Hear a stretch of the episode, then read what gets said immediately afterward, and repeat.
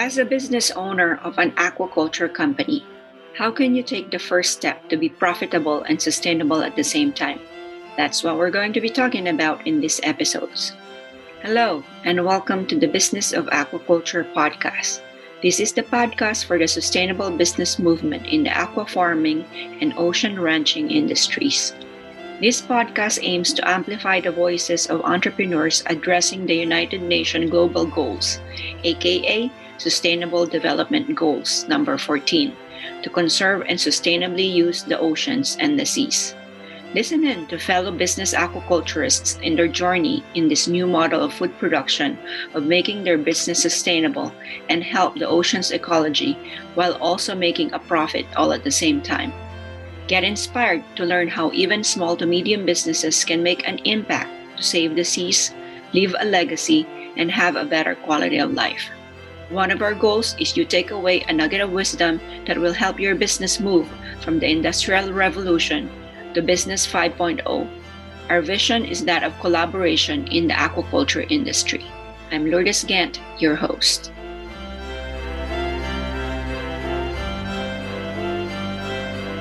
As an aquaculture business, what can we do to represent the needs of the aquaculture industry and the environment?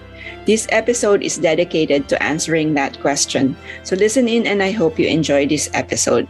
Today we have Bob Rheault. Welcome to the show, Bob. Thanks. I'm looking forward to it. He started Moonstone Oysters in Narragansett, Rhode Island in 1986. He has a PhD in biological oceanography and is an adjunct professor in the Department of Fisheries aquaculture and veterinary science at URI. He served at the East Coast Shellfish Growers Association president for five years before he sold his farm and took on the executive director position in 2008. Bob is a passionate industry advocate, carrying the message of sustainable seafood and economic development to our elected representatives and agency leaders in Washington, D.C. Welcome again to the show, Bob. Thank you for being here today. I'm looking forward to it. Thank you. We were talking a little bit before we started recording, but maybe you can give our audience a background again of how you got into the industry. Well, it's it's kind of a long story. When I was a very young kid, at the age of about thirteen, I was taking clams and selling them door to door to make my movie money. And I was watching, you know, Jacques Cousteau on TV and Lloyd Bridges and you know Sea Hunt, and I thought there must be a better way. The, uh, Jacques Cousteau is talking about the blue revolution, and we need to grow our food instead of just fishing all the time. I was working with my mom in the garden, and I'm thinking, well, maybe we can grow clams. And I announced to my parents at the age of 13, I want to grow up to become a shellfish farmer. And miraculously, I followed that career path. Got my first job out of college growing seaweed to rot it for biogas and that was interesting. And then decided I needed to go to graduate school if I wanted to get a better paying job and find a way to fund what I thought would be a, way to fund my ambitions of starting a shellfish farm. It turns out that getting a grant to start a shellfish farm is a fantasy, but nonetheless, I powered through and did what no one should ever try to do, which is while you're finishing your PhD, start a business, start a hatchery, start a family, build a house, and it took me 10 years to finish my PhD dissertation because it all seemed so irrelevant because I had already started a business. I had a consulting gig in the Philippines teaching them how to spawn the Asian moon scallop. And, and the dean kicked me out because I was taking too long to finish. And then I, I reapplied, formed a new committee, and, and powered through. And, and I've been able to utilize my biological training to help advance the industry and be sort of a liaison between the science and the industry. So it's turned out to be helpful, but there's a number of what I would call overeducated oyster farmers in the industry. I, I know of at least a dozen PhD oyster farmers, and I always say you don't need a PhD to grow oysters. You just need a, a strong back and a weak mind. But it actually turns out that that it is a knowledge intensive form of employment. I mean, there's a lot of little things to know. And as we've done in, in, in building up our, our website for the ECSGA, there is a wealth of knowledge that you can mine on our website that you can get lost on there for weeks because there's just so much to share. It's not only the great stories about how wonderful and sustainable the industry is, but how to succeed in growing, how not to make the dumb mistakes that almost everyone makes that cost them thousands of dollars. All of the tips and tricks and marketing and sales and all the various aspects of the business. It's actually pretty complex. I really love the combination when you mention about the word a liaison. I always find that it's always helpful to have a balance of both wherein, you know, you're grounded in the business side of things, but you also know the theory behind especially the species if you're specializing on one. And so you have both and that always helps in these 14 years that I've been in this industry, I still find that I I will never probably have enough knowledge because there's just so much to learn. it's also quite exciting and invigorating because while aquaculture has been going on for hundreds of years, truly what I would call intensive shellfish aquaculture is a very young business. When I started out, we were painting chicken wire to get two years out of it before it rusted out. And then in the 80s, they invented vinyl coated wire and plastic mesh bags. And it really made possible the evolution of this industry. And since then, there's been this wonderful adaptive radiation of new grow out techniques. And we've seen the oyster grow cage and the number of various similar inventions like that the SEAPA baskets, the BST baskets, now we're seeing Flip Farm and the wonderful inventiveness but it's really you know 30 years of innovation. So we're really ripe for further innovation. And i always said that it made it fun to go to work because you always had the chance to invent something new that would save your back and make it easier because we really are ripe for innovation and we're learning more every day about how to make this work. Then there's plenty of challenges. So we welcome all kinds of innovators to the fight, whether it's engineers or biologists or marketers or recently we've teamed up with the Nature Conservancy and Pew to help people understand how sustainable and, and regenerative shellfish farming can be and how it serves the environment by improving water quality and providing habitat. I mean, my job is wonderful. I love to say I have the best job in the world because I get to advocate for the best industry in the world. There's really very few downsides to something that provides sustainable seafood, jobs and economic development, nutritious and delicious products that have ecosystem benefits. It's like a win win win win win. Well, you're talking to the converted. and maybe one of the questions, since you've been in the industry for quite some time, would be what are you seeing as a future trend in the fish farming business or the industry as a whole? So, fish farming is a more challenging thing, but shellfish farming is really where I try to be an advocate for the finfish farmers, but we have a very challenging history in the US. Pew and, and Packard spent over a hundred million dollars trying to demarket Atlantic salmon and have convinced a generation of Americans that fish farming is bad. And sometimes that has a negative spin off, even to shellfish. I had a woman throw down a plate of oysters in front of my face when she learned they were farmed as if it was coated with Ebola. I, I was like, well, you know, 90% of the shellfish we eat on this planet is farmed. And I'm very proud of that. And we have learned how to sustainably farm fish as well. But the legacy of some mistakes that were made, or shall I say, in, you know, while we were perfecting finfish farming, nothing is perfect out of the gate, but we were expected to be perfect. And there was some challenges. Obviously, there remain challenges. I'm still ashamed at the amount of antibiotics used by Chile and, and some of the practices and, and even in Canada. But I look at what we've been able to do in Maine, where we haven't had an escaped salmon in 25 years. We haven't used antibiotics in 25 years. That message is not getting out. We've learned how to farm fish sustainably as well. But I am basically a shellfish guy. I work very closely with the finfish people. And I try not to have any malice for fishermen. I just wish they would stop beating me up. I love what you were talking about the difference sometimes with even the species. we are a shellfish farmer as well. And so there's this big difference with the way that things are being done in finfish and shellfish that not a lot of people know.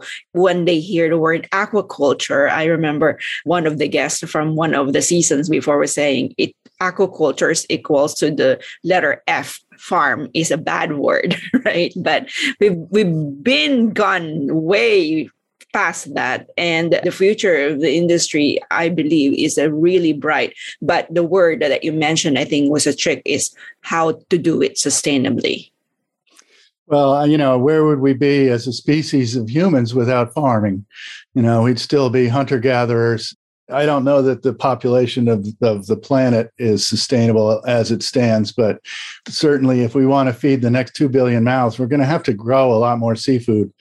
And it's very rewarding to see how the impacts of shellfish farming in particular are actually helping to restore the habitat, the water quality, and bring back some of the species that the fishermen and the recreational fishermen treasure. So, you know, I'd never expected it when I started my farm, but suddenly I put 500 cages in the water and it was the best diving and the best fishing in the state. And I hired a graduate student to document it, and we had more productivity and more biodiversity than a nearby eelgrass bed. And eelgrass is protected uh, as essential fish habitat because of it's believed to have all these wonderful attributes. It, it fixes nutrients, it stabilizes the bottom, provides wonderful nursery habitat.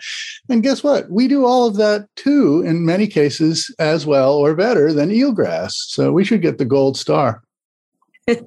I love that. What's one thing you can advise for leaders in the aquaculture industry? For leaders, well, we certainly need more of them. We are growing so fast as an industry. As I say, oyster aquaculture on the East Coast doubled in just the last five years pre COVID. And we were on pace to do that again. And I, I imagine that, you know, soon we'll be back on that trend line to double again. Certainly over that time frame, there has been a steady increase in prices, which tells me that demand more than doubled in the last five years for oysters, which is thank God, because otherwise the price would collapse. So I do believe we have lots of room to grow. And advice for leaders well, I don't know that I'm the best person to ask because I'm still figuring this job out. You know, I spend half of my time working in DC trying to advocate for more dollars for research. We've got a wonderful genetics program funded. I wouldn't say that I'm anti regulation because we actually need strong regulations, but they need to be workable. So I spend half of my time working with the FDA and the Interstate Shellfish Sanitation Conference to make sure that the regulatory manual, which we work under, which is 560 pages long, is actually workable for growers and dealers and harvesters. It's very important. You know, the, the placement of a comma can determine whether that regulation is going to put you out of business or not. So we're wrestling with issues of birds and how some agencies want us to have more birds because we provide forage and habitat. And then the FDA is saying, well, you can't have birds on your farm because the guano is going to get somebody sick. So at some point, we've got two agencies with very opposing priorities.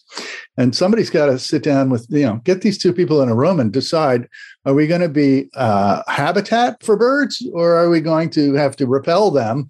And these are protected resources in many cases that we're not allowed to disturb. So, you know, we are caught between a rock and a hard place. So, you know, these are some of the challenges, but in terms of being a better leader, well, I wish I had the answer to that because I'm still learning how all trade associations get about 15% of the members to join, and 85% seem happy to freeload. I know that if I had more members, I would be able to achieve more, but I don't have the resources to have an office or fully staffed or do the proper work that I think we need to do to advance this industry properly. So we're growing rapidly, but still, my industry is dominated by mom and pops. 85% of my members have less than five employees. And so until we get more, I would say, mature industry members, more professional finfish farmers who are actually making a living instead of just doing it part time, it'll be challenging for us to have the advocacy that we need to really push this forward. Right now, we're still dominated by a lot of mom and pops. And hey, I started out as a small farm myself, and it took me 15 years before I reached profitability really to achieve a there, there, is a level of scale that you have to achieve to really make money at this. If you're not producing about three quarters of a million oysters a year, you're probably losing a little bit of money every year. And that's a lifestyle choice, but you're not a professional farmer yet. I used to be able to say not long ago that I could count the number of farms with uh, on the East Coast with more than 10 employees without taking my shoes off. That's no longer true. We have had significant growth, and there's a number of larger farms. And these professional farms some people say, well, we want to have small farms, you know, and everybody should have a right to farm. Well, that's great and the big farms don't squelch the uh, ability of a small farm to get established. In fact, they actually are able to provide the infrastructure that nurses the small farmers along because we have many state associations that really couldn't exist without the help of the big farms, the professional farmers. So, and the state associations, I rely on them very heavily. I try and organize them, and we're able to get a lot done by working together, to working together with the National Aquaculture Association, the state associations. We've partnered with the catfish farmers because the shellfish farming industry is relatively small. So if you want to get anything done, you need to leverage powerful groups that have political pull.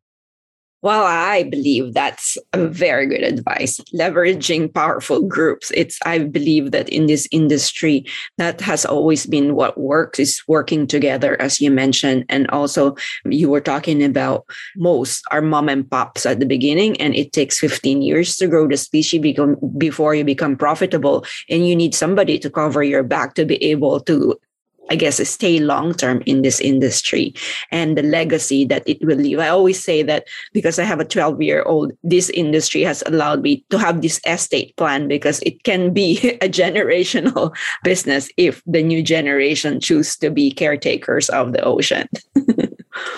well, thank you so much for your time today, Bob. I learned a lot from our interview today, my biggest takeaway was when you were talking about how the industry is very much ripe for further innovation. I believe that this new world, Web3 and uh, post pandemic, this is where everybody is going to be going. And I'm happy that our industry is on its way there. Thank you again. How they can get in touch with you. So our website is ecsga.org.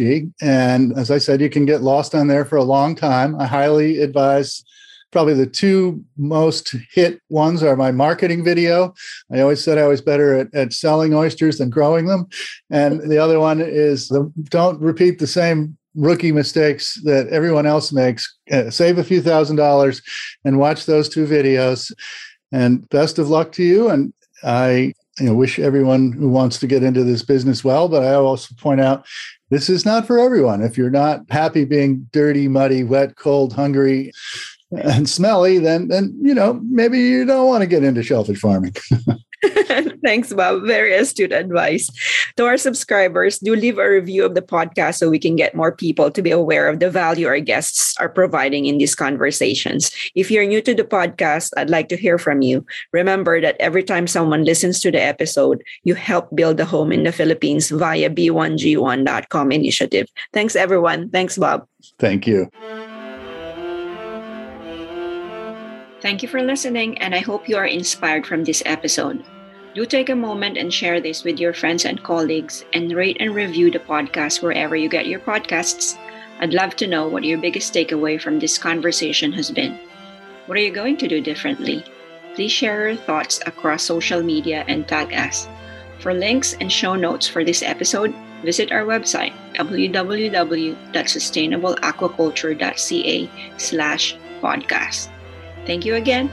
I hope you will join me on the next episode, and together we can help create a better business in aquaculture.